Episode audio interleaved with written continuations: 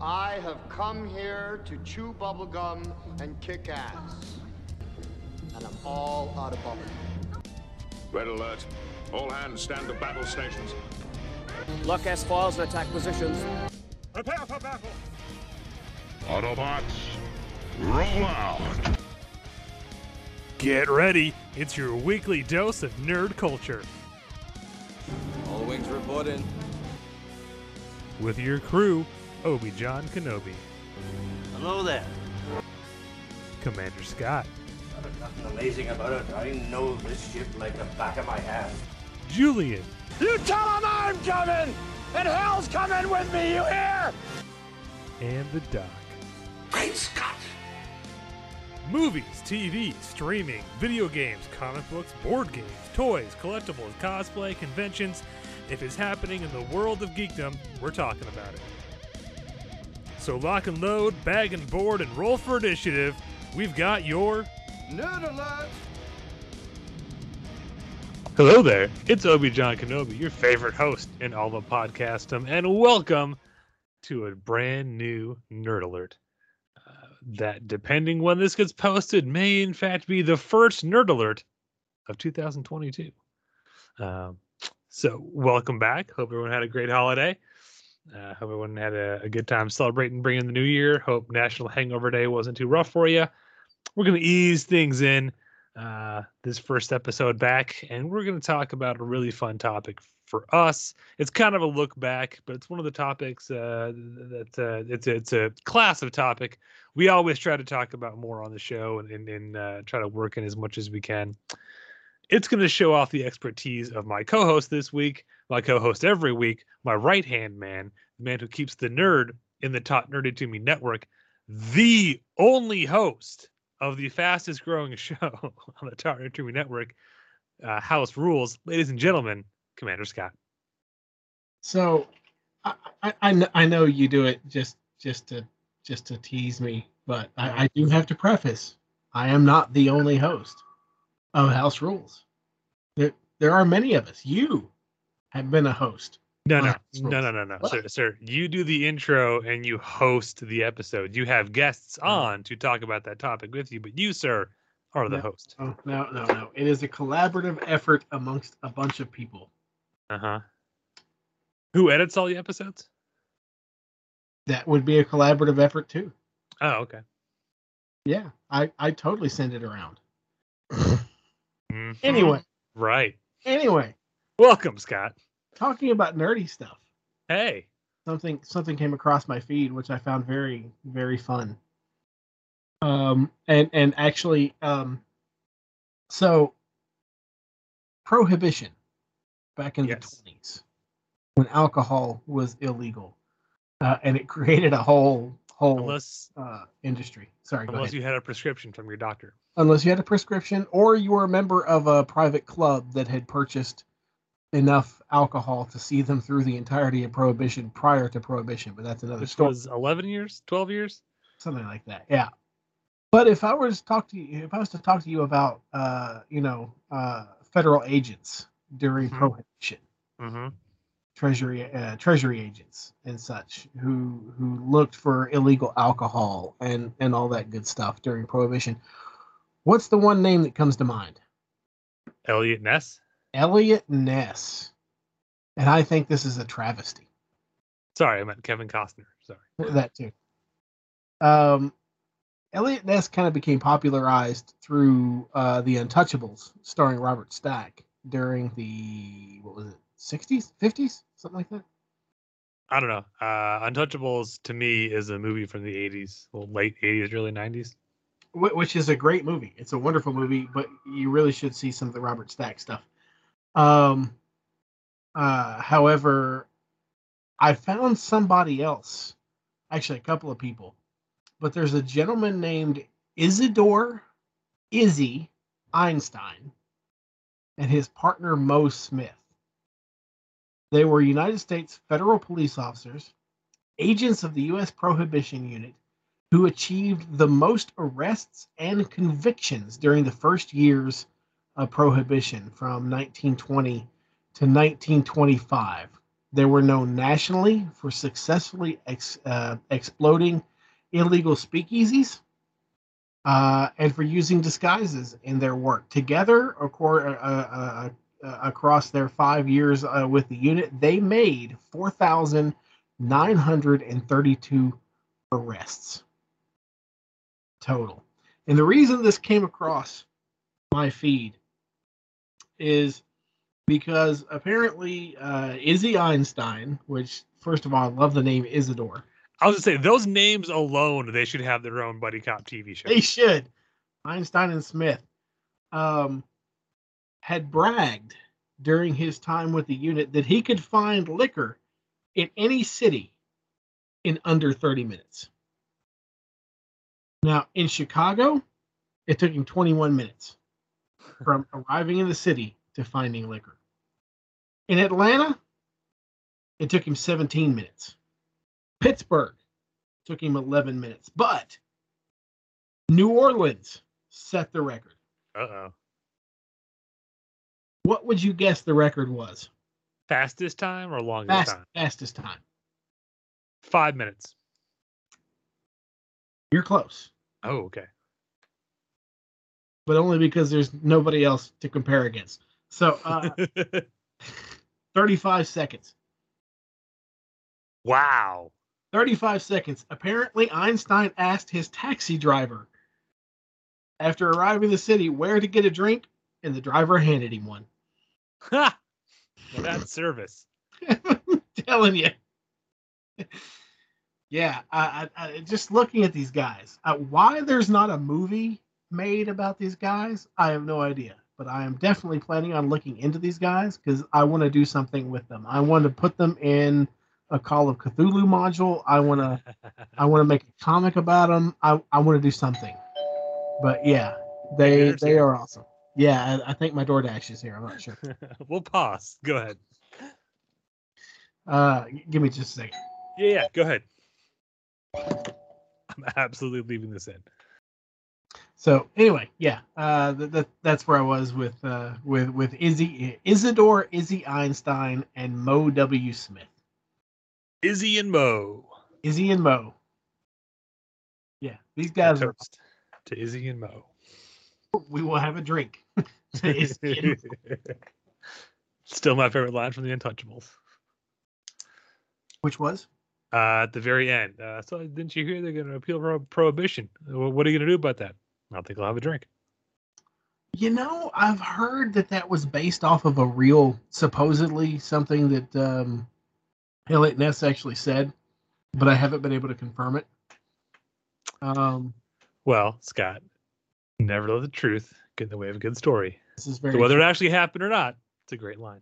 This is very true. But if you actually look at Eliot Ness's like later life after he achieved fame from you know the whole uh, Chicago uh, Al Capone thing, Uh-huh. he did not have a good end at all. Like he really had a tragic life after that the, the whole Chicago thing. It, it wasn't good for him. Well, we'll have a drink anyway. Yes. Uh, Anyway. but Sorry. No, thank you, thank you for that. Now we know the fastest time a prohibition officer was able to find booze. Yep. Uh, 35 seconds. You know, you'd be hard to top that even today. Uh, God, it's awesome. So, our actual topic today, the thing we're here to talk about, uh, we're going to take a look back. Uh, we're going to take a look back at 2021. Specifically, we're going to take a look back at the games of 2021.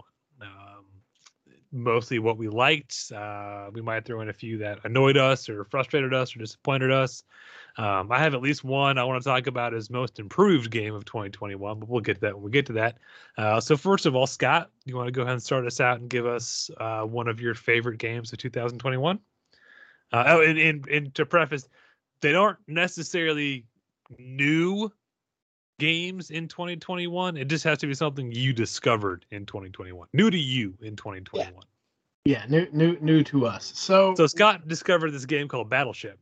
yeah, go ahead. I mean, I mean, who, who knew? Uh, uh, all you have to do is call out a letter and a number, and and the other person says hit or miss, and then uh, yeah, you just keep going.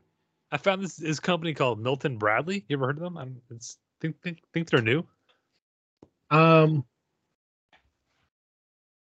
crap, I forgot the other one. Parker Brothers. Thank you, Parker Brothers. I could not remember at all. That, Modiphius, yeah, Chaosium, yeah, Parker Brothers. Who the hell are they? Those hacks. Those filthy casuals. I tell you what. Um, so actually, uh, one of the first ones that I, I actually discovered in 2021. Um, uh, if I can remember what it's called, uh, I actually Yeah. discovered. I, I know. I'm sorry. I'm I'm horrible with names. Like I can't remember. Um. Oh crap. Uh. Wait one. I gotta look this. See, I want so badly to throw out random things and make jokes, but I know that will distract you even further. It- so I'm trying to behave. I can't. Well, I have a problem with names. Uh, there it is. Deception. I, I was trying to remember the, the word. Dis, I'm like, dis, decep, in, There it was the whole time. You even had it underlined. I can't remember exactly. Um, so I actually just discovered this game, um, not not too long ago, and I am by not too long ago I mean weeks, like wow. this month, like like December. Um, uh, but it's from 2014, and it's called Deception: Murder in Hong Kong. Ooh. Okay. Um, and it's actually a really fun game, and I'm I'm currently in the process of of pitching it, uh, trying to get it into the gaming convention as a large scale party game for uh, Ah, okay. party. Um, so it plays up to 12 players, and it plays in about 20, maybe 30 minutes, and stuff. Uh, so you you've played uh, Mysterium with me, right? Yes. Yeah. That's when you have like the pictures and you have to f- try to match them to Yeah. the event. Okay, yeah, yeah. Yeah, it's kind of like a it's kind of like a, a a better version of Clue, where you have the murderer and and all the players are psychics, and the the person running it, uh, the ghost, basically has to try and convey to the psychics uh, the the who, what, why, Right. the murder, uh, via just just image cards, basically, just Mhm. psychedelic, you know, visions. So it's in that same vein, but it's a little different. Um, so all of the players are playing investigators. Okay, there was a murder that has happened, um, and but one of the players is the murderer. Okay. Oh, So Okay. so think Mysterium combined with werewolf. now you're talking. Okay, so uh, all of the players who are investigators, uh, one of them is a murderer. They're dealt role cards, so everybody knows what role they are. hmm Um, and then they're they're all dealt eight cards. They're dealt eight weapon cards, or the the means of the murder, hmm uh, and or I'm sorry, four weapon cards and four clue cards. Okay. Okay. Um, and then each person goes through and they kind of pick, you know, if you're going to be the murderer, you need to pick one weapon and one clue. So, like, let's say, you know, your weapon is a blender. That was the weapon that was used. and then, you know, for a clue, you get stuff like, uh, I don't know, uh, you know, you get like cigarette ash, or you got uh, balloons, or you've got, um, it could just be in anything.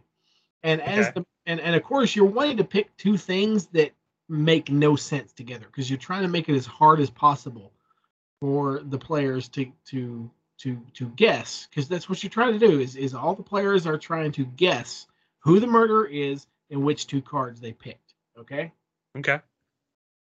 and uh, so everybody kind of picks, and then you you know you you get your roll cards, and so so then you you you the the you have the one person who's running it, and they're called the uh, inspector general or something. I forget what the their uh, their lead investigator basically. Okay. And so the lead investigator has everybody close their eyes in, very werewolf kind of fashion. hmm Okay.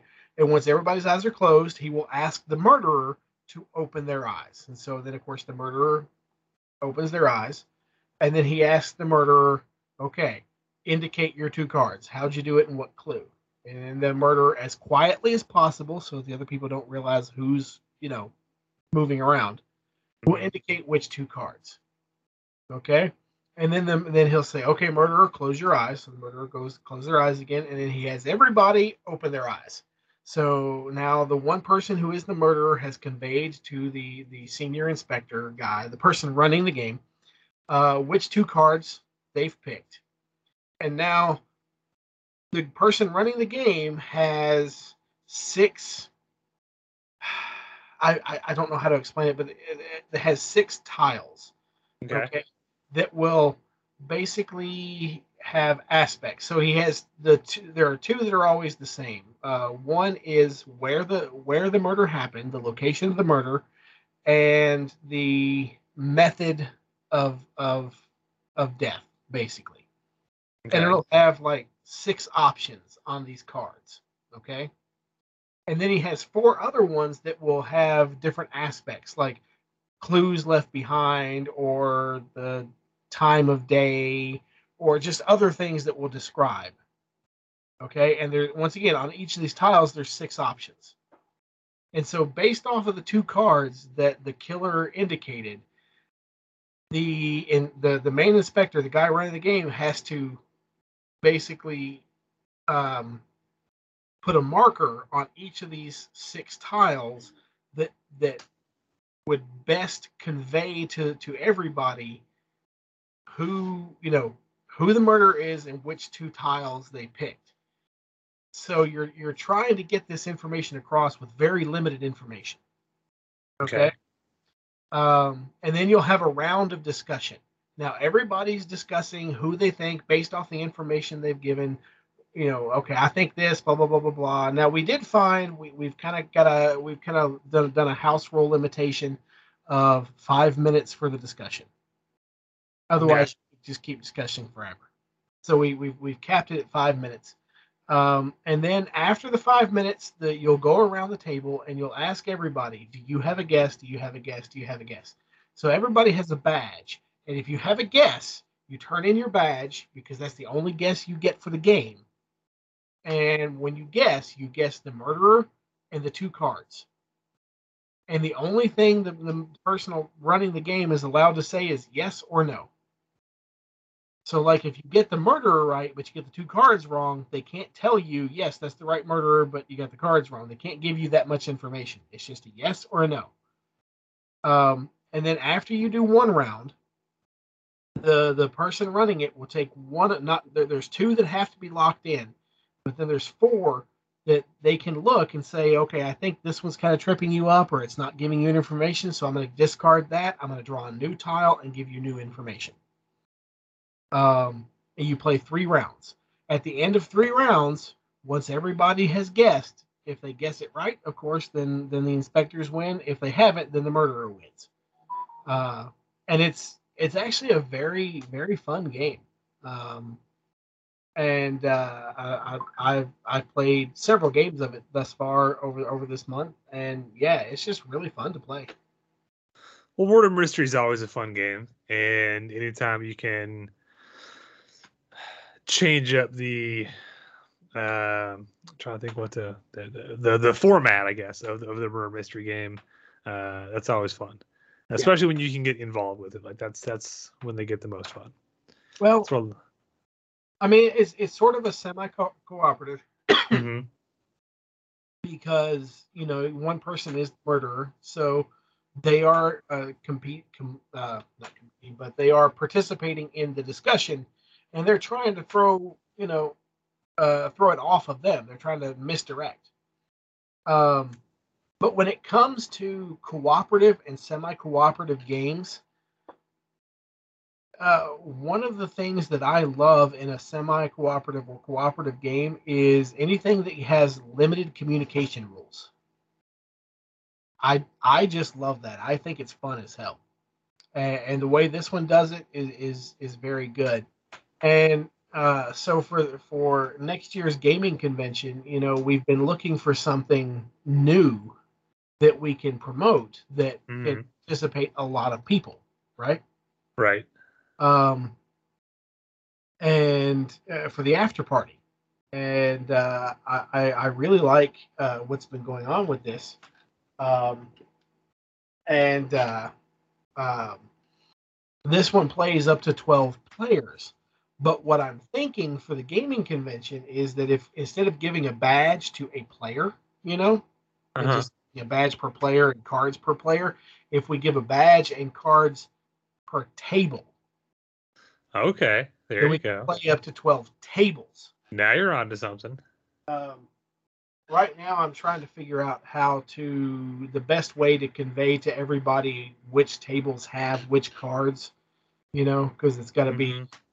Yeah. So I'm looking at that, but we'll, we'll see what happens. But, but yeah, Deception, Murder in Hong Kong 2014, um, published by Jolly Tinkerers. Uh, uh, and and I, I that one I don't know off the top of my head. This is the only thing I've seen from them. But yeah. All right. Very nice. Uh, I'm going to get the ball rolling. So I'll stick with board games. Um, and I will do something new from 2021. And if you are someone who listens to this channel uh, and or listens to House Rules, you've heard uh, this game talked about before. You've certainly heard this company talked about before. I don't think I'm jumping too far outside of my comfort zone here. Um, I've got a boatload of new games in 2021. That's not a complaint. I love it. Uh, the problem is, of those new games, I've gotten to play like none of them.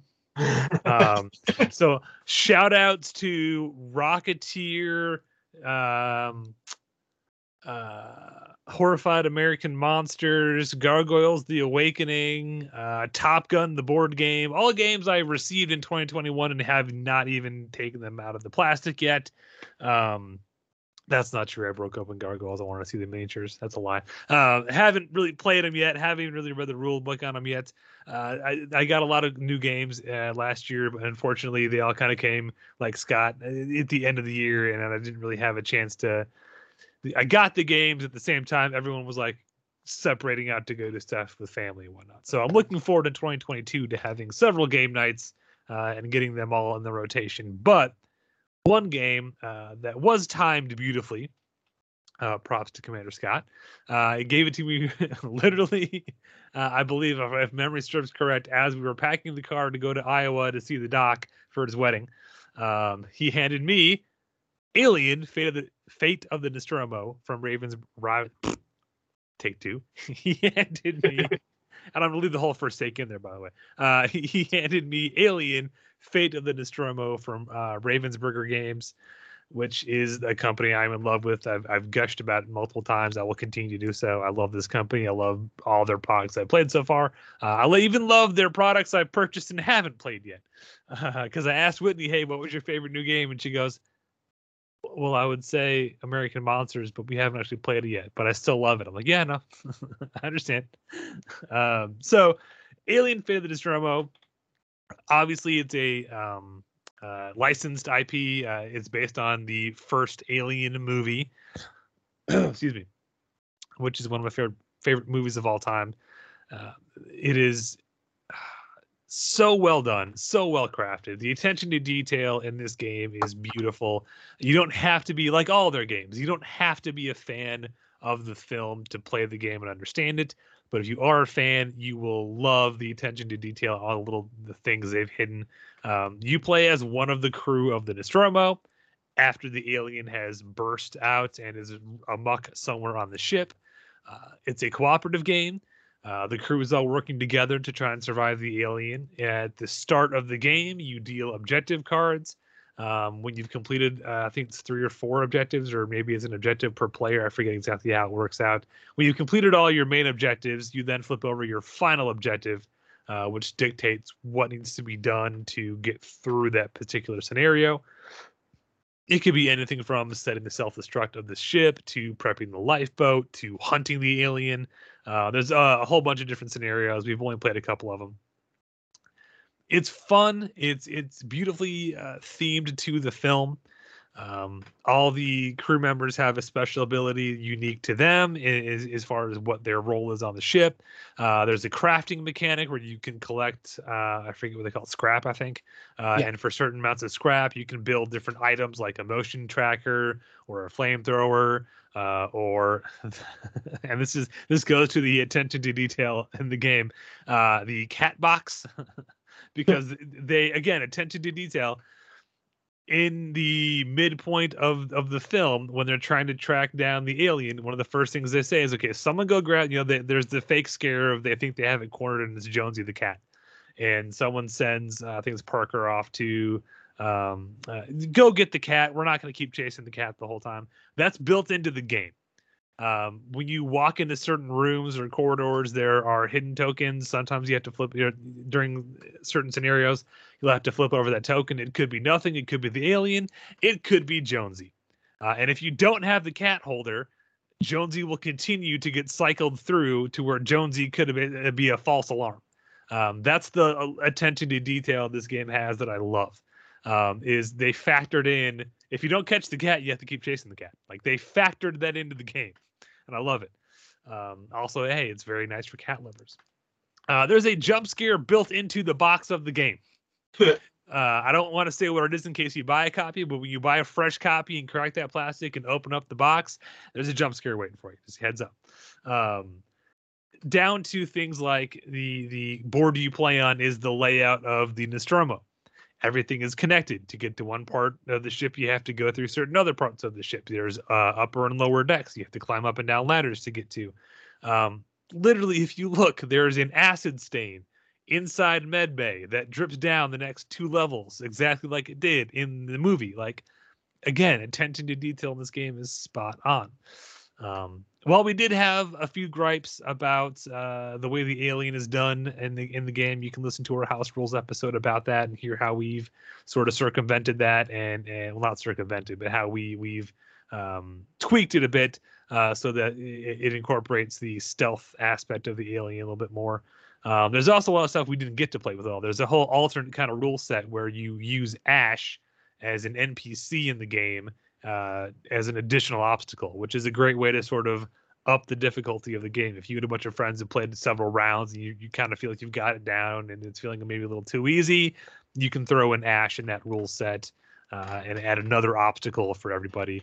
Um, and the best part of the game is retail you can go find it on the shelf at target right now 35 bucks um, there are other games out there like this um, like nemesis is very much sort of alien the board game but without the ip um, eh, nemesis goes for 150 bucks. And don't get me wrong nemesis is fantastic uh, but nemesis is very very very very complex has lots of moving pieces lots of different characters lots of different tokens and things. It's a very big it's a full box.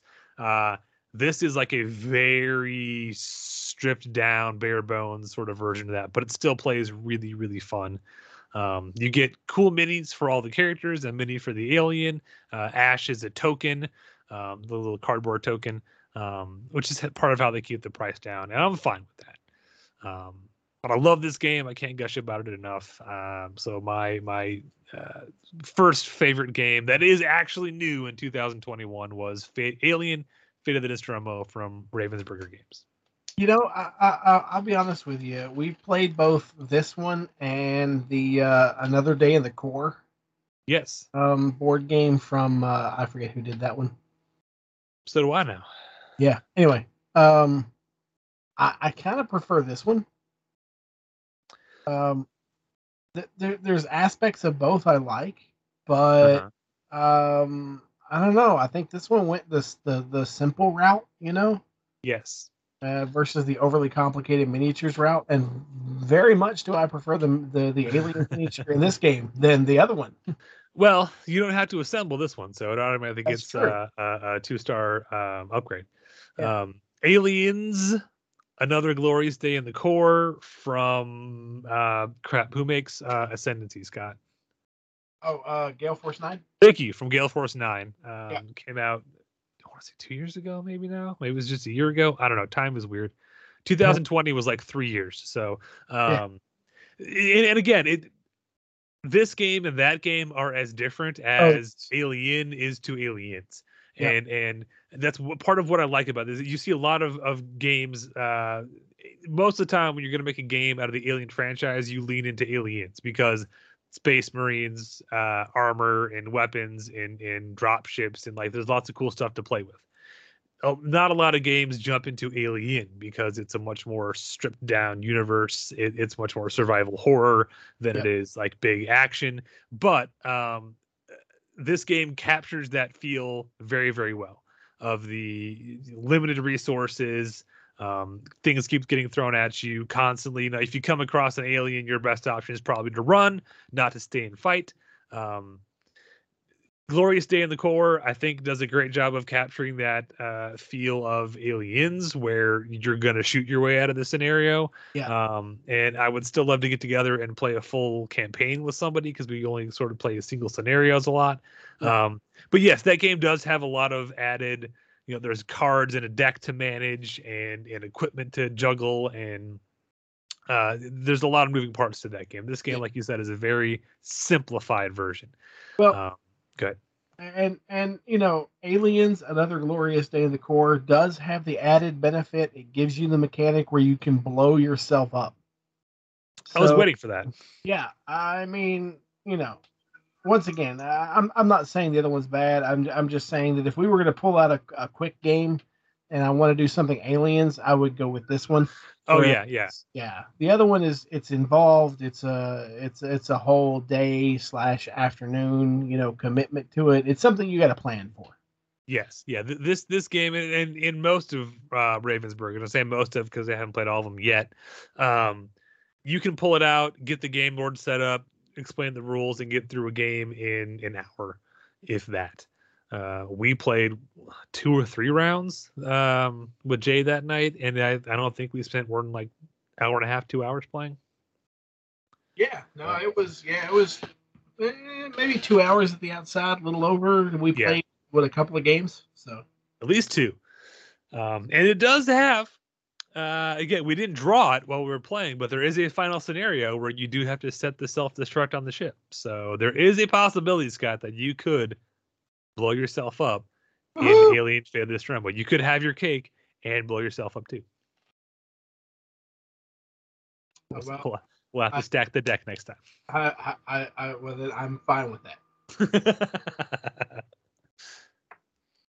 so what else you got for me, Coxie? Well, so you know, first of all, when when you originally said you proposed this this topic of of best games that we were introduced to in 2021, uh, my brain originally went board games, and that was it, just board games. But then you you meant you, you made the statement here that you were going to keep it, you know, like I'm going to keep it in board games, and I'm like, oh wait, we had the option of going outside of board games because my brain doesn't work that way. And that's fine, Scott. And that's that's Scott. That's why I love doing the show with you is because I say game, and our heads go in different directions, Yeah, which means the show will cover more ground. this is true. But I do have I do have something. Um, so uh, first of all, not not this this round because I'm going to stick with board games on this Okay. round. Um, so there was a there was a game that I kickstarted. Uh, I want to say at the end, sometime in 2020, uh, and it fulfilled in 2021. Um, and and I didn't know anything about it. Uh, the game is called Dice Miner, and I mean minor with an ER, not an OR. Not as in it's underage. Not as in it's underage. Dice Miner. Um, uh, and it's it's it, it, so it, it hit two of my my my my tick boxes. One being dice game, and two being dwarves. Um, and it's basically it's uh, from Atlas Games, uh, one to four players. Dwarf heroes take turns drafting custom dice from a unique mountain component.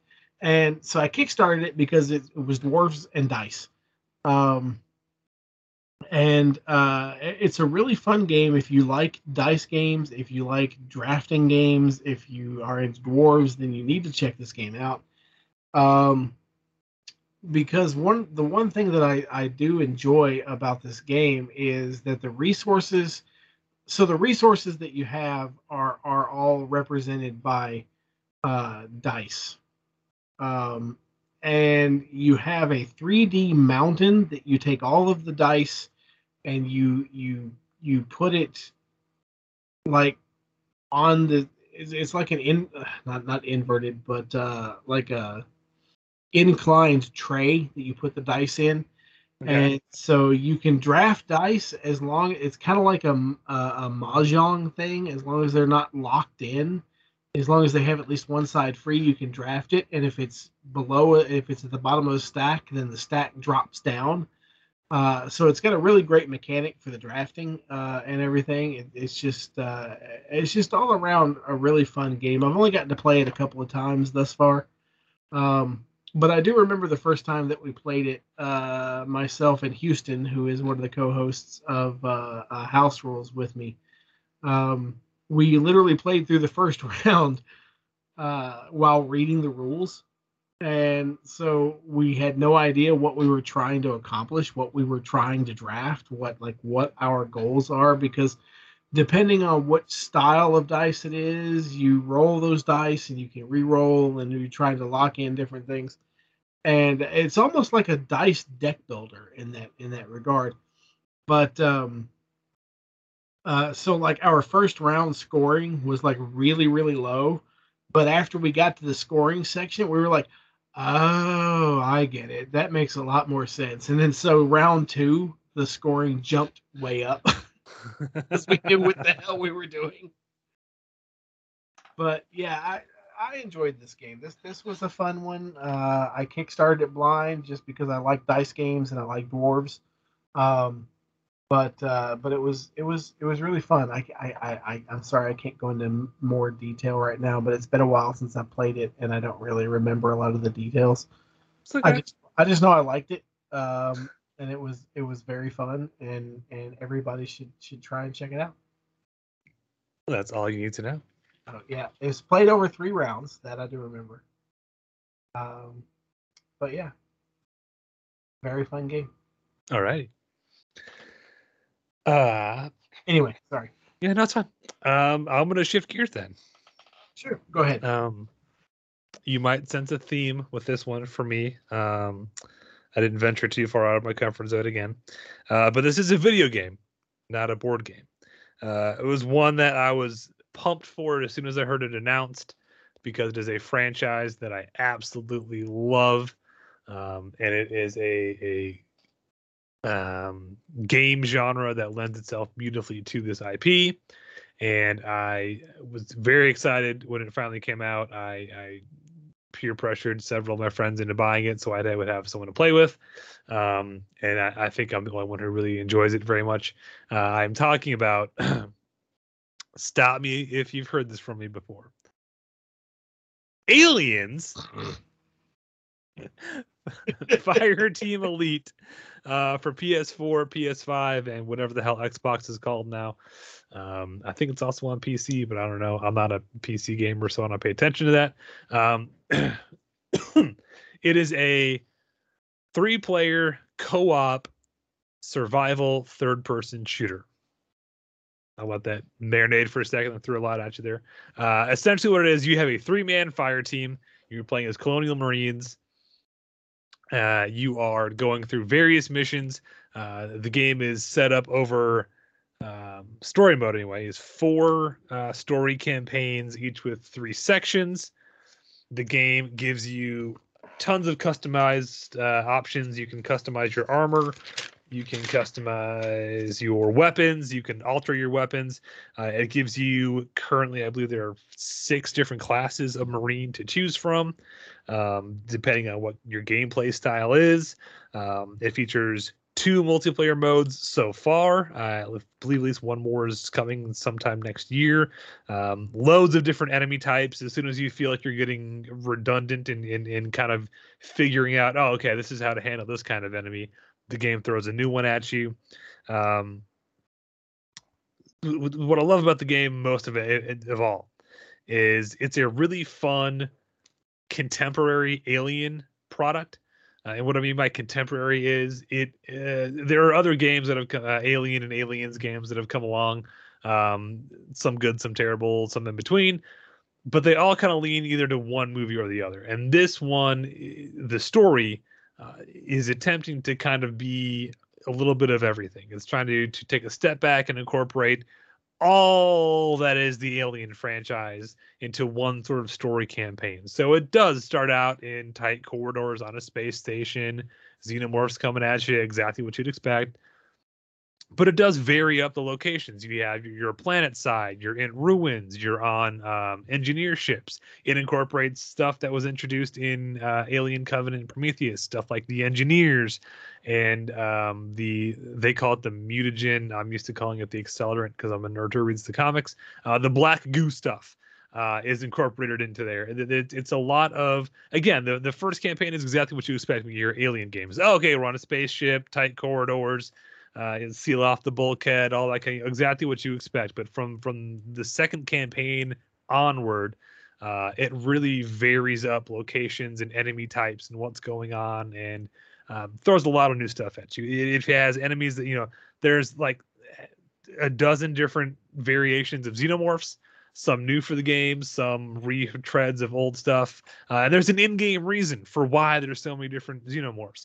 Uh, just when you feel like you're getting used to those, they throw synths at you, uh, the the robots, uh, combat synths, and just just when you feel like you're getting used to taking down combat synths, they throw crazy mutation shit at you. Uh, which is like if you've ever wanted to hunt the thing as a space marine, bam, this game's got you covered. Um, and then it really makes the most out of the Colonial Marine IP.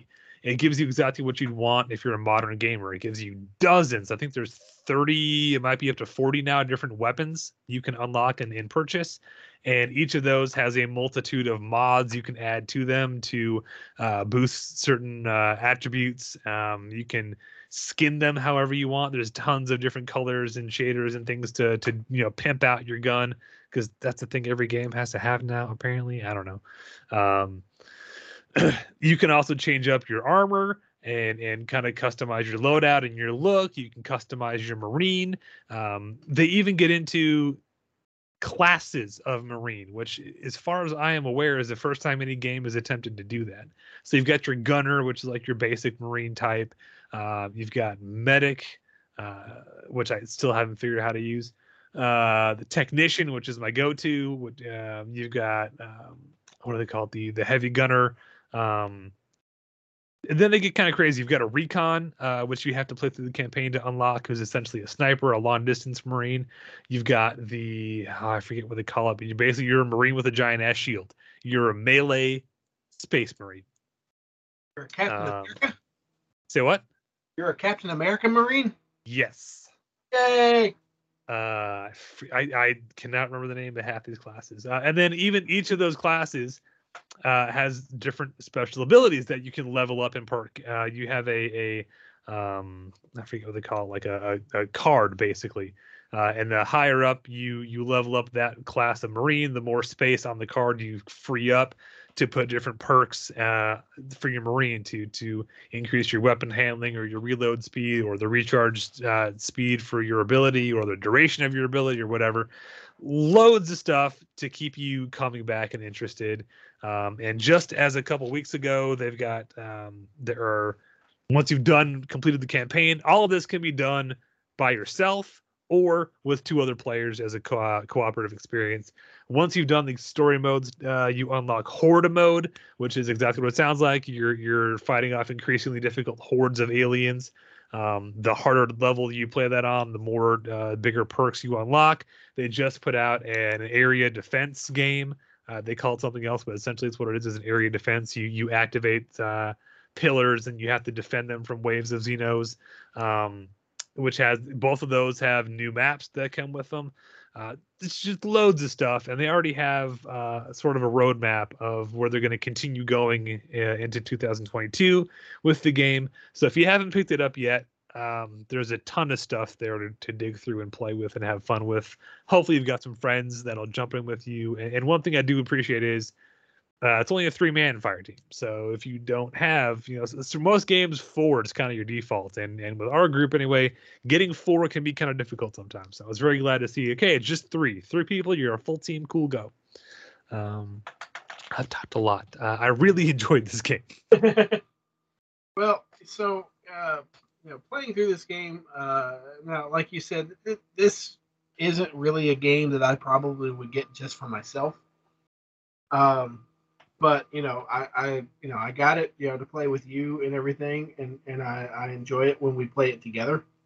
I don't play it by myself, but one aspect of this game that I do like is is the aspect that you touched on, um, talking about how you outfit your uh, your your character, because um, it's got the, and I don't know how to describe it either, but it's got like a loadout card that like each each perk and weapon and everything that you do it has like a physical amount of space and you kind of have to kind of tetris it in.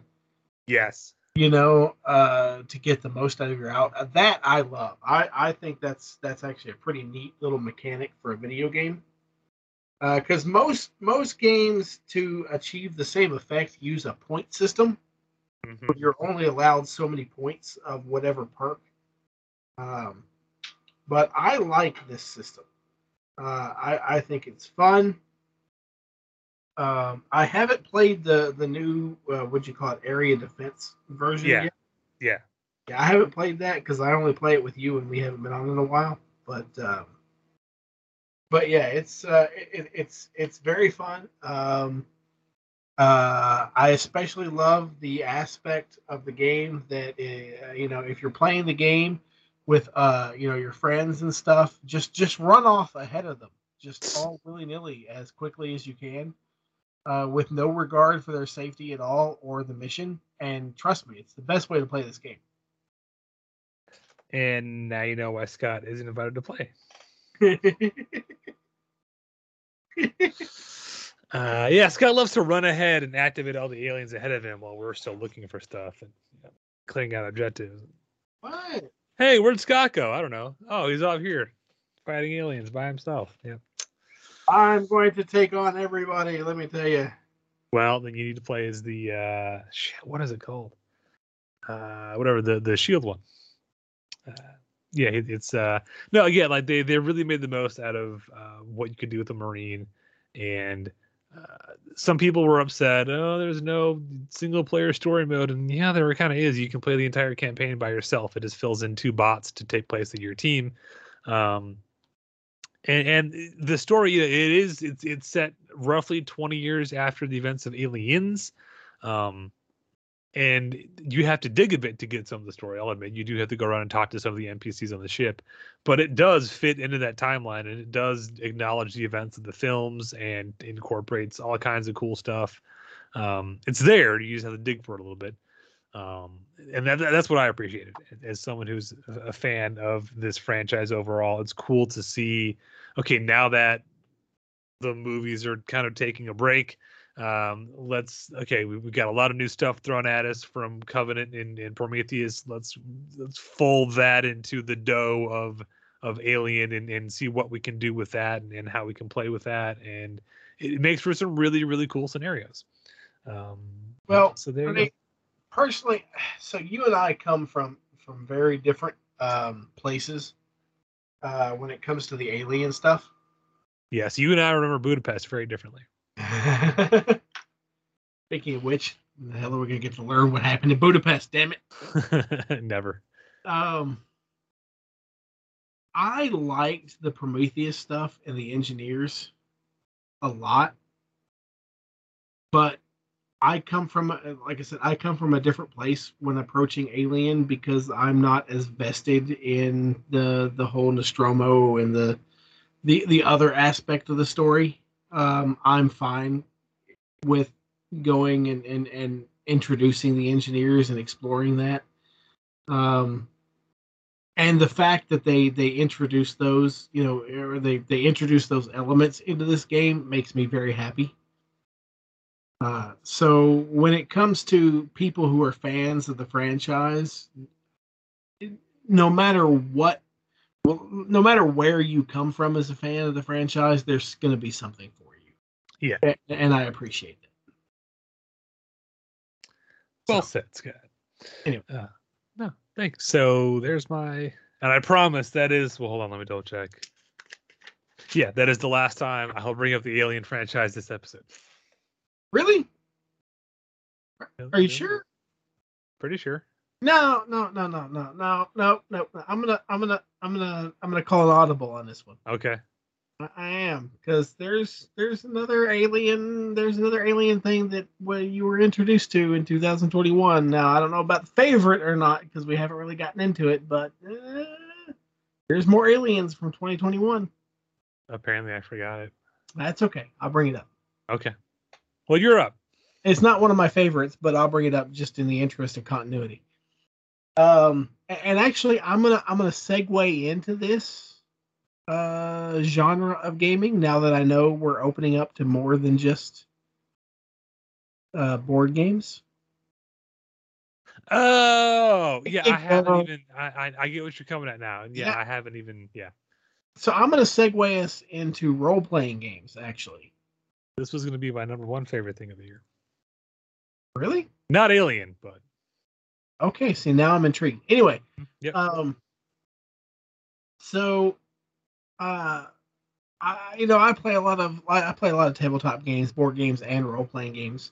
I'm an old school role playing gamer, and I think I can safely consider myself an old school role playing gamer now, um, without um, uh, pissing off what I would consider old school role playing gamers. Um. So this is actually going to lend back to a Kickstarter as well uh, from 2020. Are you sensing a theme here? Um, uh, one of my one of my staples. So I've got I've got kind of these these these things that I I lean toward. One is dwarves, of course. Mhm. Uh, one is westerns. I like westerns. Uh, and the other is um, Age of Fighting Sail. And I know a lot of people aren't going to understand what I say or what I mean when I say Age of Fighting Sail. Um, so if you if you look at sailing ships from the, the the the standpoint of prior to diesel engines, prior to steam engines, and ships were driven primarily by sail. And if you think about this as like the USS Constitution, uh, square rigged sailing vessels, uh, and and like the the the period, you know, um, uh, from um, uh, basically the Civil War prior, um, where you had ships uh, and navies that were fighting with square rigged uh, uh, sailing vessels. That's what I mean. Uh, Okay. I like naval conflict in the age of sail. Uh, um, and uh, a friend of mine, actually Houston, once again from uh, Nerd Alert, uh, uh, uh, clued me into a Kickstarter um, for a role playing game campaign setting and campaign uh, for the Call of Cthulhu role playing game published by Chaosium, which is currently, I think, in its seventh edition. Um, uh, for uh, uh, called well, the Kickstarter was called Corsairs of Cthulhu. So i- yeah, it's it's basically uh, pirates and and and such Cthulhu. Uh, and now I've always been familiar with Cthulhu and love and H.P. Lovecraft, like most people are. You you you, were- I, I, you can't do anything in the nerd world without at least having some exposure to the, to this, you know. Mhm. But I'd never really like gone down that rabbit hole. Like I hadn't read H.P. Lovecraft or anything until so I saw this and I and, and I literally just fell in love with this and I went all in on this Kickstarter. And so I, I went I- I've done everything for this Kickstarter. It's a campaign and a campaign setting for for a game that at uh, at the time I had never played and and had no idea anything about it. And so after I backed the Kickstarter, I'm like, well, shit, I should probably learn something about the game. so. so I've gone fully down the Call of Cthulhu rabbit hole, and so that that's the game that I'm bringing up is Call of Cthulhu. Uh, it's published by Chaosium. It's currently in its seventh edition. Uh, it's wonderful products, and and and also I've gone down the rabbit hole of, of H.P. Lovecraft. So you know I've I've been reading H.P. Lovecraft. I've been reading his short stories. I've been reading his novellas. Um, uh, I've joined the uh, become a member of the H.P. Lovecraft Historical Society because I love what they do. Um, and I've purchased. Uh, hang on, let me let me get a, a actual count here because it's it's it's right here next to me. Uh, one, two, three, four, five, six, seven, eight, nine, 10, 11, 12, 13. I've purchased 13, 14, sorry, 14 products from Chaosium now for the Call of Cthulhu role playing game. And I am absolutely in love with the quality of the product that they get. If if you like role playing games, if you're even remotely interested in Cthulhu or horror role playing games in general, you can't go wrong with these. These, these are well crafted, well made uh, game books and everything. With uh, it's just the quality is is, is brilliant. Um, uh, I've started prepping one adventure, and I've even gone so far as to actually write and publish on DriveThruRPG uh, a module for Call of Cthulhu role playing game, in addition to the Kickstarter that I've got, which hopefully will be fulfilling here soon. All for a game I have yet to actually play. I've never actually played it yet. we did build characters. We built characters, yes. So I'm I'm currently in the process of prepping horror on the I'm sorry, horror on the Orient Express. I'm gonna try and get that other syllable in there. Um, um, but y- y- I I'm I've just fallen in love with the the fact that it's set, you know, classic Cthulhu is set in the 1920s. Uh, you got the the the historicity of it all. The, the, there's some underlying element of historical accuracy to just about everything, and and I just I absolutely love it. Scott, Yes. let me just say and commend you. No one, and I mean no one, falls down a rabbit hole like you do, sir. I I've fallen down plenty of rabbit holes. I mean, I and, I- and I am very much a a a um impulsive rabbit hole fall downer. Literally started watching Witcher 2 and by episode 3 I was Amazon shopping for an, uh, a Witcher outfit and piecing together things on uh medievalcollectibles.com. I'm that kind of person. Whatever I'm watching is like, oh, I'm back in cosplay. Eh, Yeah, yeah, yeah, yeah. that. That's the kind of rabbit hole I fall down. You, sir, you you became a lifetime member of the HP Lovecraft Historical Society, specifically because you enjoy the historicity, which is a word I did not know until you told me it, and when you joined the group of HP Lovecraft. And I, like, sir, you, I could I just. when you fall down a rabbit hole, Scott, you are all in. well, well. So it leads me back to yeah, you're right. And uh, uh, uh, several years ago, uh, my my boss at the time, my manager, I had sent him a picture of my Star Trek bar uh, that I have, where I where I had uh, tracked down several bottles that were used, you know, on on the, I forget how we got the subject, but I'm like, yeah, yeah, yeah. But here, here's a picture of my Star Trek bar, bar, which is you know bottles that were found items used in various Star Trek productions that I've put together, and literally his response back was, "You don't do anything half-assed, do you?" no, Scott only does things whole assed. Yep. I am very much a whole-assed when it comes to going down rabbit holes. I, I just can't help myself. So, but yeah, Call of Cthulhu Chaosium, and now that's currently leading into uh, RuneQuest, which is a game I knew existed before and had played, but had never really gotten into until here recently because of the whole Chaosium rabbit hole. But anything Chaosium, well, actually, I'm gonna I'm gonna back that up. Um, uh, Call of Cthulhu and RuneQuest from Chaosium. Uh, they've got a game called Seventh Sea, and I've just now touched on that, I, so I don't know much much about it. Um, but it uh, but it appeals to my my sailing nature, my age of fighting sail Nah. uh, fetish, I guess maybe. I. But uh, but yeah, Call of Cthulhu, highly recommend it. There you go. So anyway, Well, I'm gonna jump ahead on my own list, but I'm gonna stay kind of on topic with you. Um, and I think I know now what you were talking about earlier. Um, but I haven't even played that or really read through it yet, which is why my mind didn't click on it. Uh, but if we're talking role play games, uh, and this was going to be my back when it was just going to be a, what were your favorite games kind of list.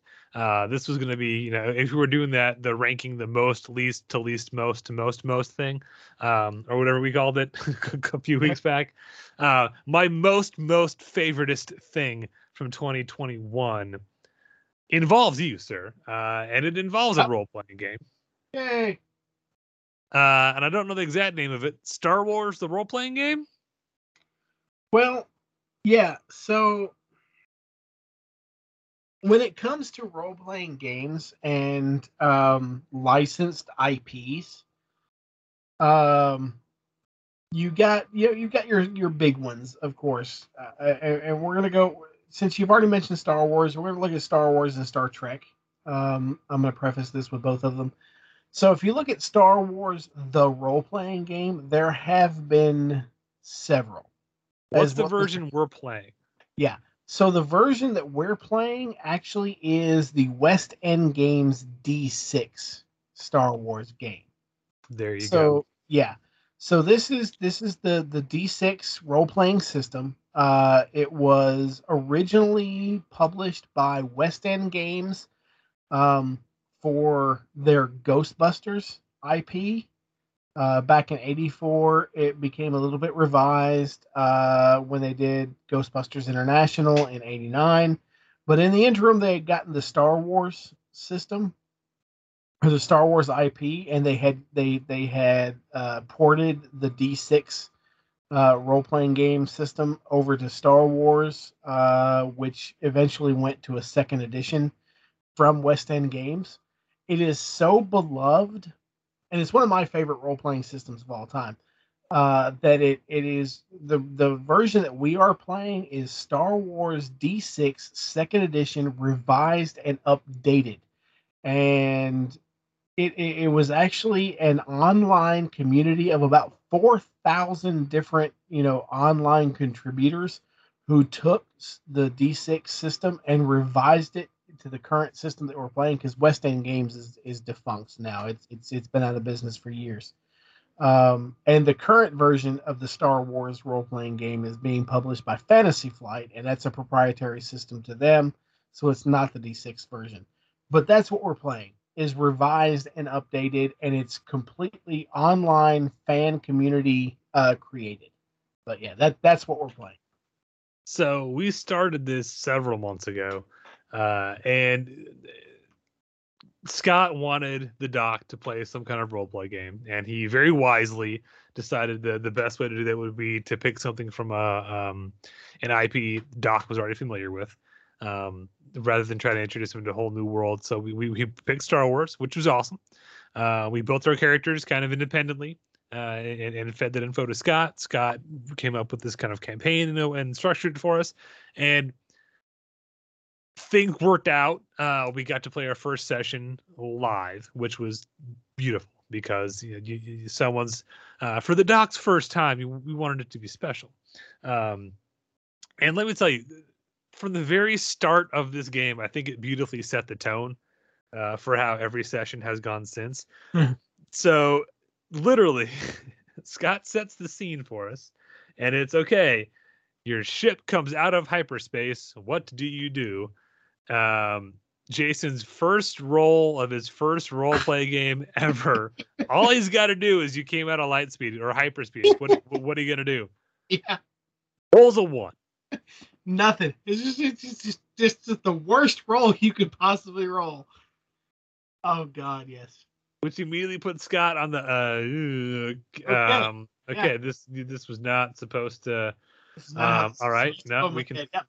We, we can uh, let me okay let, let me roll this. So so Jason was fired upon while he as soon as he came out of uh Lightspeed uh, and that no just again that that perfectly set the tempo for how this game has gone it- which is uh, Scott does a great job running a game and Scott's ability to just roll with whatever shenanigans we come up with uh, is beautiful, and I, I commend you on that, sir. Uh, because every time you set up and you very clearly have laid out kind of a path and like, okay, here's the obvious thing you should, you're, you're you know, here's here's what your character should probably go do now, and then every time you're you're trying to lead us to zig, we zag.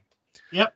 Uh, So, so I've I, over the years I've been playing role playing games for a long time, and over the years I've had a lot of people who have come up in conversation. We we've talked about it, and they're like, you know, I've been playing role playing games, and I'd like to run a game. I'd like to game. I think I'd like to be a game master. You know, do, do you have any advice for me? And I always say the same thing, and that is the hardest part, the most difficult and challenging part of being a game master is providing your players with the illusion of free will. because so as a game master, you've got a story that you're trying to tell. You know? You've got a campaign in mind, you've got a story that you're wanting to tell. You want the players to experience this story that you've laid out, but at the same time, you don't want to railroad them. You don't want to them to say, "Oh, you have to go here next. You have to do this next." You know, you've got to you've got to make the players feel like what they're doing is actually mattering, and you've got to get that that quid pro quo, that back and forth, uh, is is is the sweet spot that you have to you have to do. So you really have to be able to roll with the punches. Let the players do what they want and then figure out how to incorporate that into the overall narrative. Because you don't want to just outright tell your players, no, you can't do that, because there's no fun. And the ultimate goal is for everybody at the table to have fun. Uh, which I think is why a role playing game and in board games in general, tabletop games, that's why we're here. It's just to enjoy the company of the people we're playing with more than anything else um and and i know uh you know obi john you you had played d&d i think just fifth edition right? No, you played fourth edition? Yeah. okay. But you'd only played d&d up to the point where we played star wars right? Correct. yeah. Uh, and stuff. And and after we got done uh, in all honesty uh you made a statement that uh, I- I consider a, a a magnificent compliment, uh, and and, it, it it stuck with me even even tonight. It'll probably stick with me forever. Um, after we got done with that first in person session of Star Wars, you know, uh, where we played, and uh, you had made the statement that that that was the most fun you'd had playing a role playing game to that point if I remember correctly. Uh, I don't remember saying that, but it sounds like it. Because seriously, every session of this game has been great, and it's it's um partially because I'm playing with my best friends, which always makes it more fun. Uh, uh, I think Jay is having fun, sort of getting into character, um, and and I'm I'm trying to help him kind of to lead him to that that headspace of okay. We're, we're playing the game now, but you're not you. You're your character. So how would your character react to this? And, Yeah. and the back and forth he and I have in our in character, it, it takes me back to like our old school high school improv team days of just mercilessly giving each other shit. Um, but it, it's it's fun because we, we he and I naturally come at problems from different angles, and it's been fun to have that uh, interplay. And and Jeremiah getting worked in has has been uh, a really fun. He's he's his character has um, definitely. I was a little worried about me and Jay having a lot of repeat uh, ass, uh, attributes for our characters, and it it was funny when I was talking to Scott about.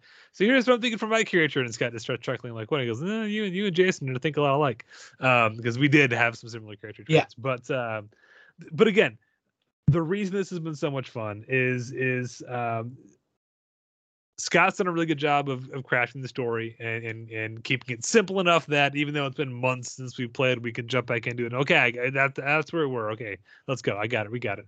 Um, and and making it fun enough and even though there are times when it's like, okay, here's the thing you should probably go do. See, look at how's all these lights pointing to it and arrows, and there's a big sign with glitter says this is. Yeah, I'm gonna go this way though. Uh, Scott seamlessly just rolls with it. Okay, um, you know the. I think my character at one point ended up um, trying to stow away on an Imperial armored cruiser Yep. when I was supposed to distract some other distract them from getting on the thing, and I let them get on the thing, and then tried to hitch a ride on it like I was Marty McFly with a skateboard. Mm-hmm. Um, and Scott just lets you go with it, and I love that. You're just like, all right, sure, go for All right, it. let's do it. Um, Uh, and, and I've yeah, I've gotten into quite a few pickles. Uh, and and you know my my my teammate, my uh my whatever you want to call him, my party member has has gotten me into a few uh, tight pickles. Um, but Well- it's been fun.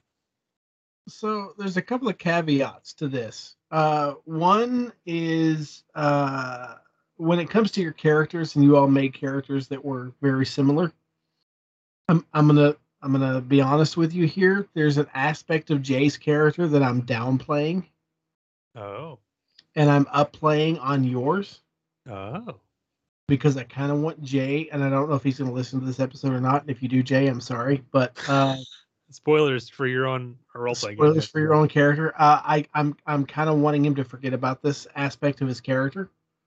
And I that think is, I know what you're talking about. yeah, you both made characters that were force sensitive Mhm. Because, and I understand, I get it. Uh, you know, you're playing Star Wars, you, you immediately think Jedi. That's what you think. Well, and I I kind of leaned into that because just from talking to Jay and knowing him, I figured he would go a different route. Like when he first said, "I think I'm going to be a Mandalorian," like okay, I know exactly what Jay is going to do. He's Yeah. going to be a big armored. He's, Yeah. he's essentially going to be uh, um, uh, a barbarian from D and D, but with Star Yeah. Wars armor. Like okay, exactly. Yeah, yeah, yeah. Yeah, and and and I get that. And- so so he he opted to make his character force sensitive as well, and that's fine. He he can. And and but I'm I'm kind of downplaying that with with when I'm when I'm doing his stuff, and I'm upplaying it with you. Um, because I'm trying to get you kind of into some more. Uh, I, I'm trying to develop characters and not you know game mechanics right. um uh and, and that's fine as far as you know jeremiah coming into it uh to be honest when jeremiah was making his character i actually said can can you not make him force sensitive? Uh i i kind of i kind of need some help in this in this area and that's fine. That's the way games work. Um but as far as the way you all play off of each other my favorite moment in this games thus far is when you all were in the bar and you were trying to to to make contact with the people and there was the guy that left the bar and you were going to follow him you know Mhm, mhm. but you and Jay literally got into like a 15 minute debate on who was going to follow the guy. So I just let the guy keep walking. Like literally by the time you all had had had done, I'm like, "Okay, you all have figured this out." You look up, the guy's nowhere to be seen. Yeah, we, we both need to do a better job of remembering uh, uh, in-game time and real time. And it's it's also to, to be honest when it comes to end game time versus real time, it's subjective and in it, it's somewhat up to the game master because in this instance, I let game time and real time run concurrently.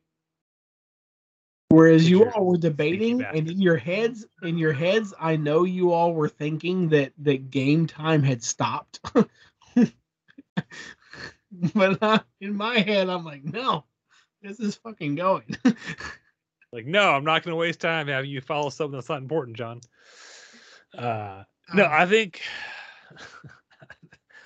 the one trait I, I am enjoying playing up, and I have a feeling I will continue to the entire time we're playing these characters, is anytime Jay has an idea uh, or has like you know is is trying to come up with a game plan and tells my character to do something, I love to.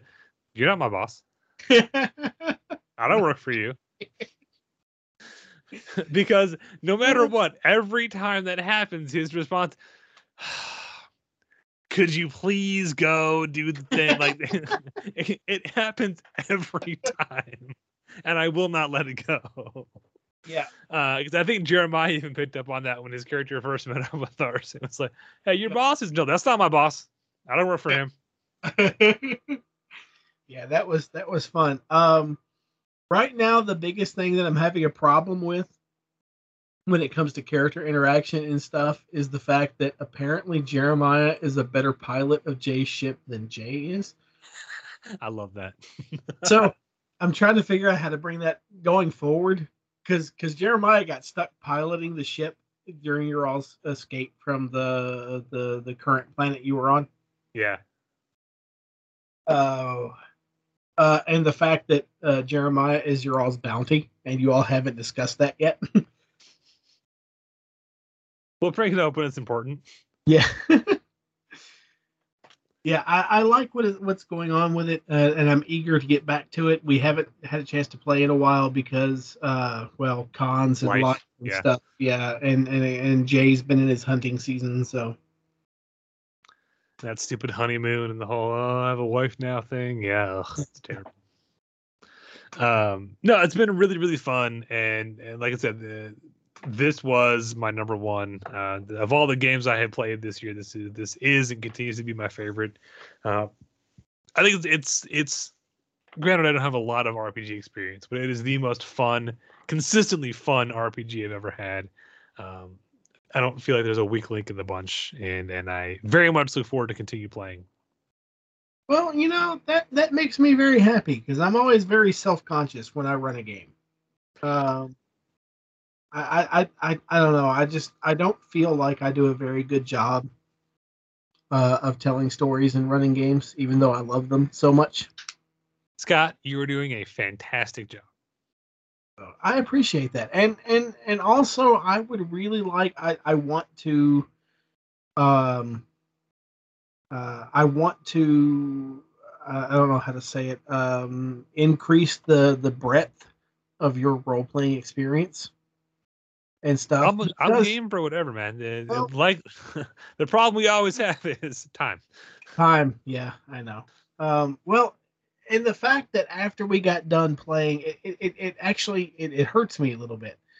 After we got done playing that first in-person session with Jay, you know, you, myself, and Jay went out. Uh, we we we went to a local game store, hmm you know, and Jay wanted to buy his own dice. He wanted he wanted his own dice set, you know, and he picked out a dice, a, a set of dice that he liked, and I promptly took them from him. Yes, you did. I, I remember did. that.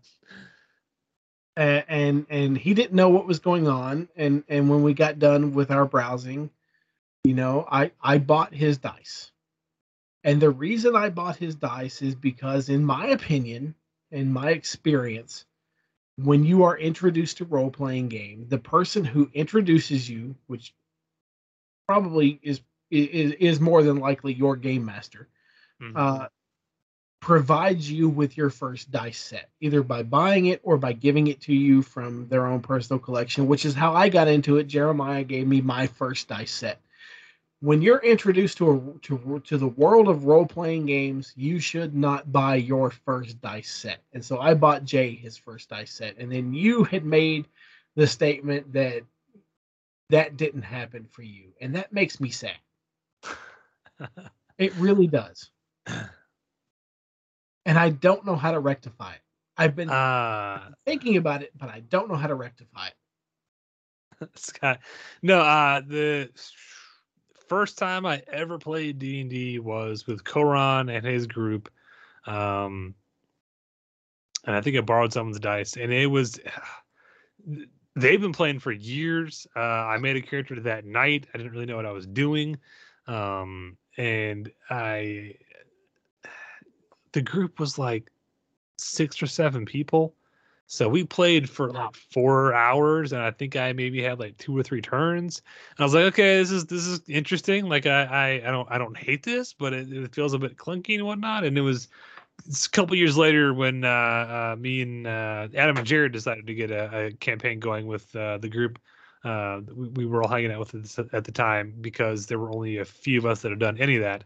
So there were a bunch of noobs and that's when I fell down the rabbit hole of of dice and die boxes and uh, game mats and all the all the uh, fun toys and the uh, the accoutrement that The come with uh, Yeah. with role play games. Um, so no, Scott, there's no way to go back in time um, and and buy me my first set of dice. And at this point, I don't need any new dice. I know. I know. But I, but at the same time, you know, once again, I'm very sorry that that that didn't happen. You know, it just it makes me sad. Hey, don't be don't feel sad, Scott. Just just make more games. I will make more games, and I I will I will continue to to, to endeavor to to make your role playing experience as well as it can be. No, I've I've loved every minute of it, and um, I'm gonna go ahead and jump on. Well, not jump off, but I'm gonna. I, what I think you were hinting at earlier is uh, Yeah. there is another role play game uh, that came out a couple of years ago, and I finally tracked down a copy of the the rule book. Um, and I think I thumbed through it once, and then it was like, "Here, Scott, read this." Um, and that is Alien RPG, um, which incorporates all aspects of the Alien IP. Uh, so I broke my promise. I'm talking about Alien again. Um, I think It looks was awesome. One, I think it was this year it came out, right? was it? I, I no, I'm pretty sure it was 2020 because I remember on. hearing, I remember at least seeing it uh, during lockdown and trying to find a copy because I went to a couple different stores. And I think D20 was like, no, I see it listed, but I can't order it. So yeah, it was it was for a while. It was a thing I didn't wasn't even entirely sure existed. Yeah. And then um, I believe look- I dr- drunkenly ordered it from a website at a bar Mhm. one day because I finally found a copy. Well, it's the new one, and and and I'm thinking there may have been earlier versions, but the the most um, recent one. Hang on, Yeah, I'm I'm, I'm sure there were. Yeah, this IP has been around long enough. I'm sure someone else has, has Yeah. taken a shot at it. um, but it has both, like most RPGs do. You, you get the rule book, you, you can create your own campaign, but it also has, uh, I think it calls it like cinematic mode or something, um, where you can use preset characters in uh, pre-programmed scenarios uh, and and play it out more like you're a character in a movie. Um, that's how they they pitch it. Um, haven't played any of it yet. Uh, Scott got me the starter kit for my birthday, Christmas, whatever it was. Um, Uh, so I've got all the stuff to go with it. We just haven't actually played it yet. actually what I got you wasn't the starter box. What'd you get me? So so you had the main book. right? You bought the main book. What I bought you was the first box set campaign setting That's what I meant. and campaign for you. I, I didn't buy you the starter set, but uh, I could get you the starter set if you want. yeah. Anything that promotes you know RPGs and stuff, I'm all in. Uh, and it looks like the current version of the Alien role playing game is done by Modiphius. Oh, Um, which hang on, I'm really curious now. Um, because uh, Modiphius does the, the the Star Trek Adventures game, which I've got I think everything to date for it. Um, and they've done the Fallout game, which I have the main book for. Um, they have the 2D20 system, but I don't remember this being the 2D20 system. Hang on, I'm I'm, I'm still looking up, some- but yeah, Modiphius is the current one. Scott, talk to the audience. I want to go dig out my book. Talk to the audience? I don't know if i can talk to the audience. I mean they don't really give me feedback. Um so looking at um i mean when when it comes to Modiphius uh the, once again they've got their 2d20 system. And uh, um, uh, it's a really it's a really great system that, that I think, and, and the aspect, and I don't know if this is in Alien or if it Yokatan's over to Alien or not, but in Star Trek Adventures, one of the things that I love about the 2D20 system is that so you have your main characters like, you know, the captain or the chief engineer or the the helmsman or whatever. But if you're in a if you're in a scene where the uh like like let's say I'm playing the the chief engineer and you're playing the helmsman or whatever uh, the Sulu of the character, and and and it's a scene that that's focused on you, but my character really doesn't uh, enter into it. They have a mechanic in it where I can create an on the fly like NPC character, like a minor character that you know just real real quick that I can be in the scene, and if I really like the character, I can come back to it later, or I can get rid of it and I love that mechanic. It's a wonderful, wonderful mechanic uh, of of the game. Um, and I'm trying to, I'm still trying to find out if if Alien is a 2D20 system or not. Scott, uh, the book Yeah. says Free League. Free League. Uh, Uh, this is the third printing from 2020.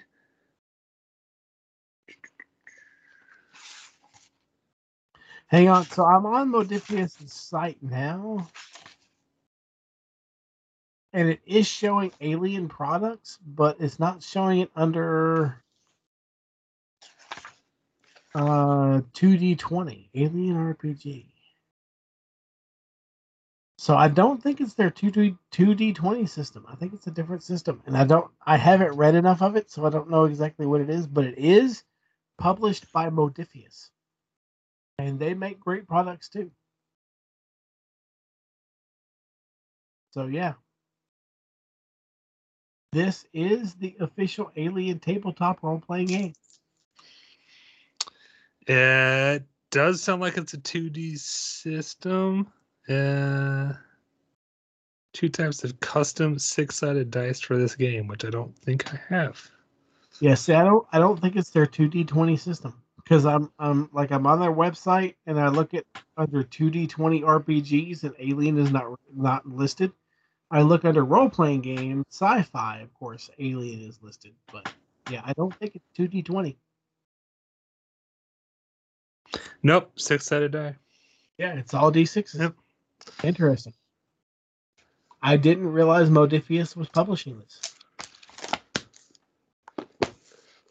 There you oh, go. Oh well. Yeah. Anyway, Apparently, I need to go buy dice for this game. Ugh. Yeah. all. So there, uh, yeah. Again, haven't played it yet. It looks awesome. Uh, the one I'm talking about is Alien uh, from Free League, Alien, the role-playing game, uh, which again incorporates everything from every corner of the Alien IP. Um, so whatever movie you're a fan of, it's got something for you. It looks really awesome. There's tons of cool character um, classes you can build. Um, so Yeah. someday we'll dig into all that. And I'm looking forward to playing that campaign box set. Just saying. Yeah, no, we need to do that. Yeah. Play that once again. I'm looking forward to playing it, not running it. Mm-hmm. Yeah, no, that's uh, you can keep saying that, but uh, me running a campaign sounds terrible.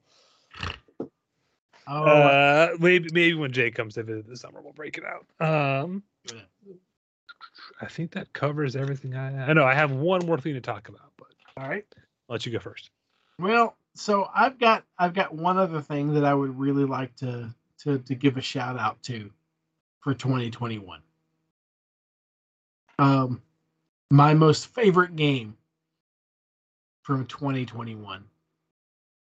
Um so it's a game that was on Kickstarter uh, I think in 2020. I'm not sure because I did not back it on Kickstarter. I was told about it after the Kickstarter ended.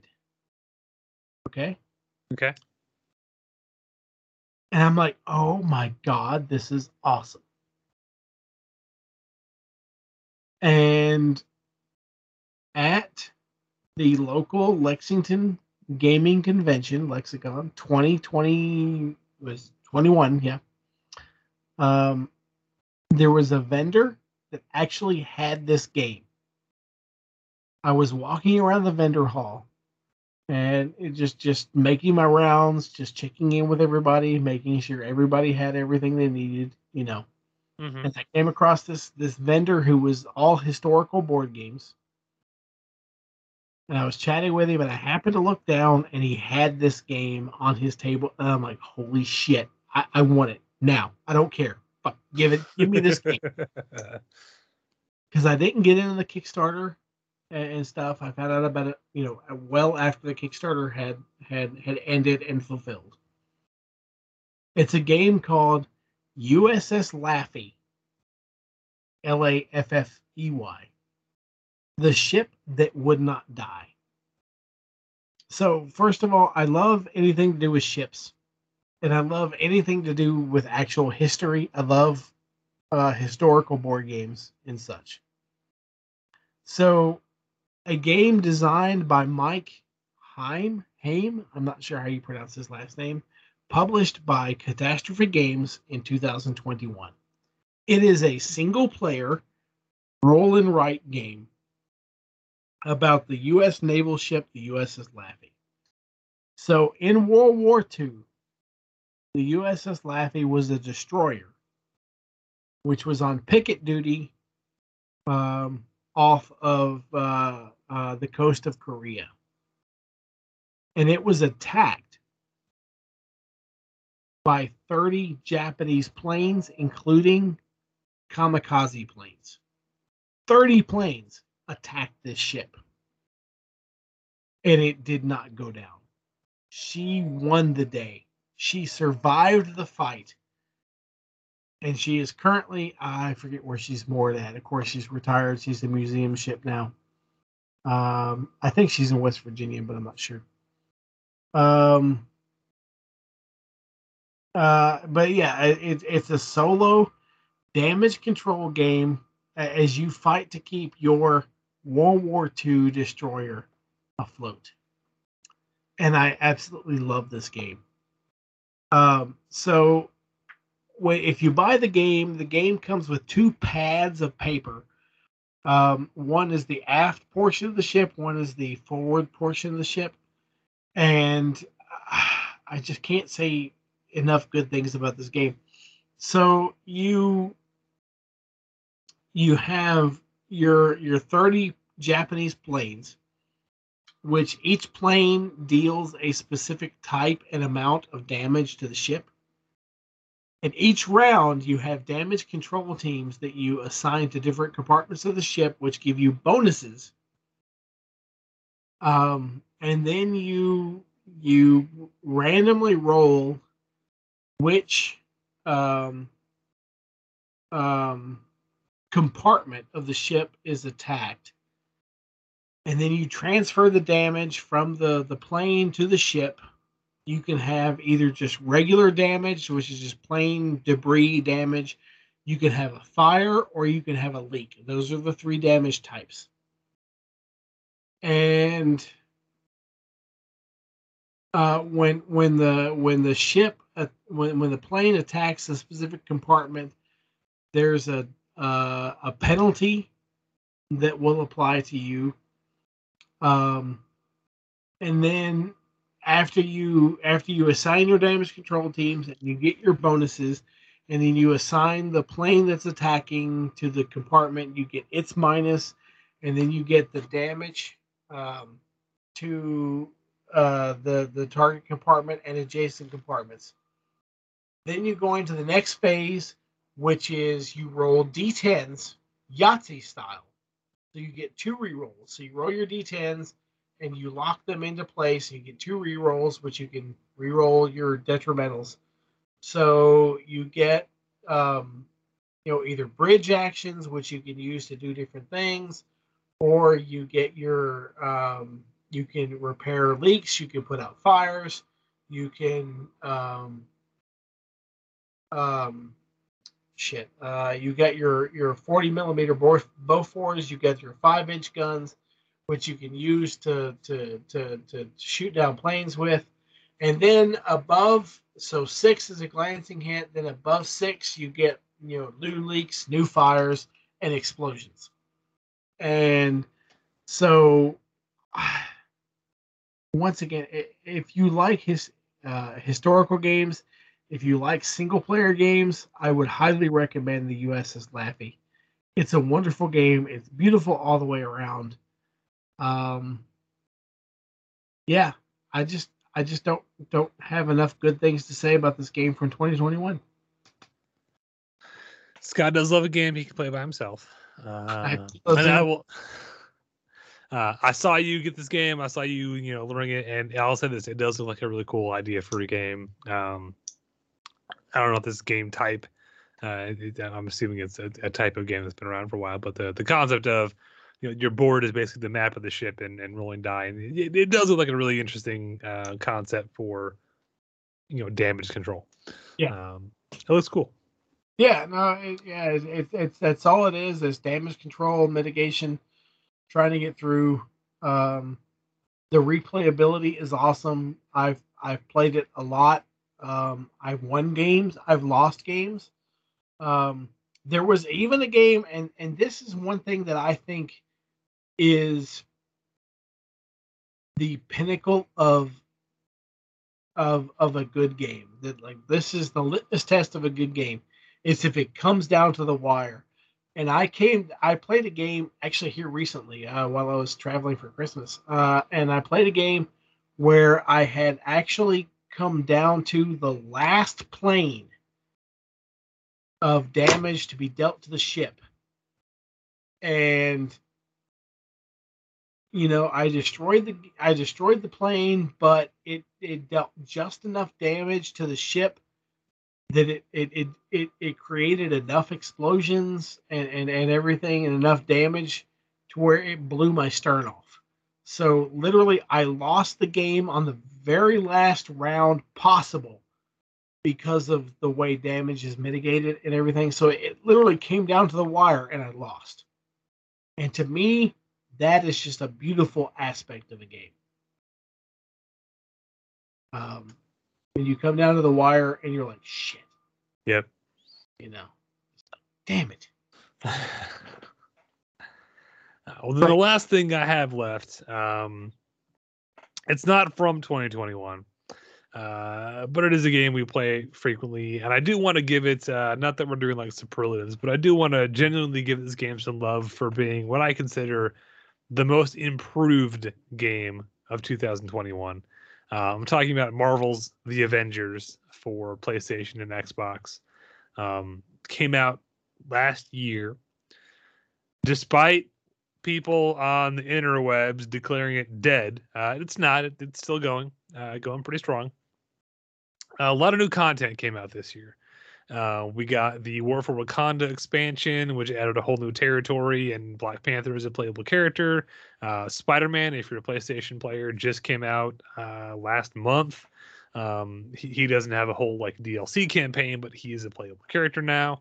Um, they've incorporated, uh, they've, they've put in a lot of uh, MCU inspired skins for characters. Um, in general, they've done a really good job of listening to their fan base and as quickly as possible delivering on what they can for that fan base. People cried out for, "Oh, I want, I want MCU skins. I want, I want my character to look like the guy from the movie because filthy casuals have to look like the guy from the movie." Um, I say that having like three of my characters right now all have MCU skins, uh, but they did that. They they they're pumping them out pretty frequently. I think in the last like week, um, uh, Hawkeye already has a new skin uh, straight off of the Hawkeye series. His new costume at the end of that show, they've already got that as a skin on the game. Uh, and and uh, they just came out today with uh, another new Black Widow skin based on the Black Widow film. Uh, so th- they're listening to fans. They've they've added things like um, Omega level, Omega threat level raids for um, four player teams that are all maxed out uh, to give people who've been playing for a long time more content. They added the champion um, skill uh, tree for people who are already maxed out to give them something to continue to to, to build for and to help grind out that character. Um, they and this is one thing I have to say that I really really appreciate. Uh, they sort of tested it earlier with a, a limited event, uh, but it is fully incorporated in the game now. They've removed the restriction of um, one character per team. So if you've got a group of four people together and three of you all want to be Iron Man, you can have three Iron Men. Uh, th- that restriction has been lifted, uh, which I think is how it always should have been from the start. I don't care about authenticity or blah blah blah. It's an Avengers game. It's fantasy fulfillment. Play whatever character you want. Doesn't matter who's already on the team. Uh, there's enough skins and enough differences in how people play a character and how they set their uh, attributes and abilities for that character to incorporate more than one character on a team. It led to one of my favorite gaming moments uh, a couple weeks ago when myself and Scott and our long lost host Julian, who I swear is coming back at some point, um, and our buddy Bandy were playing. And at one point, I believe we were all Thor. Uh, Bandy might have stuck with Hawkeye, but there were at least three Thors. It was the Thor core uh, Thunder Buddies for life, the, the Thor Bros, uh, which was awesome because every time one of us would trigger the the lightning ability, it would it would trigger everyone else's. It was awesome, uh, just lightning everywhere. Uh, but my my my pick for most improved game of 2021, um, and I am excited to see what 2022 will bring. Um, there's a lot of characters being teased, and we'll see who we get. Well, at this point, you know, um, playing the Avengers. I, I, I don't know. I, I'm just trying to get as many Iron Man armors as I can. Scott's got to have them all. I gotta have them all. He found out I had one more Thor suit than he did Iron Man, and he had to go buy a new one. Yeah, screw that shit. Yeah. We cannot allow an Iron Man suit gap. Nope. Uh, Anyway, so there you go. Those are my picks. and there. Anything else, Scott? No, no. I think that's that's about it for my 2021 uh, gaming discoveries. I'm trying to think. I, I, I don't. I don't think any. uh, Once again, the, the the Call of Cthulhu rabbit hole has kind of usurped my That's just your life now, Scott. You you live there now. I do. So yeah. Uh, very much looking forward to all the role play action. Uh, no, I was going to change that, but no, no, I meant what I said. I'm looking forward to all the role play action with Scott this next year. I'm just going to leave it at that. Can use your own imaginations. Uh, so there you go. Our favorite games from the past year. Um, are there any?